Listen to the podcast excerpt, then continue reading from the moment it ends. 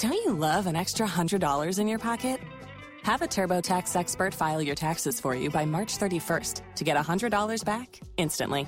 Because no matter what moves you made last year, TurboTax makes them count. That means getting $100 back and 100% accurate taxes only from Intuit TurboTax. Must file by 331. Credit only applicable to federal filing fees with TurboTax full service. Offer can be modified or terminated at any time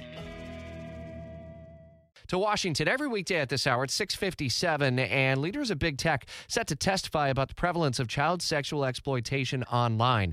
WOKV's Arielle Hixson live in Washington. Arielle, we just had a training event yesterday in our uh, building with our partners at the FBI in Jacksonville and they were talking about this very thing and just how easy it is for kids to fall, fall victim to online sexual abuse and why it's so important for us as parents to be vigilant, hyper vigilant in so many ways. Here's a chance for parents parents on Capitol Hill, those lawmakers, to really pose some tough questions to big tech.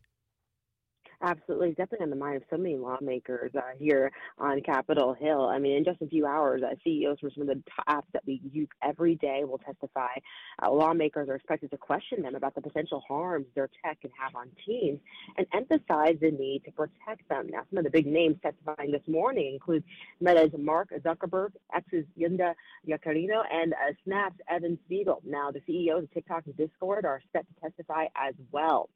According to the National Library of Medicine, at least one in six children falls victim to online sexual abuse. That's why Congress passed a number of bipartisan bills to limit technology and stop uh, the exploitation of children online. One bill that's expected to be in the spotlight today, the Kids Online Safety Act, it requires online platforms to have the strongest safety settings. It also provides parents with tools to protect their children online. We reached out to all five tech companies testifying ahead of today's hearing and heard from all but X. Now, Meta says that it's created some new initiatives to protect kids online. And on Friday, Snap became the first major social media company to back the Kids Online Safety Act.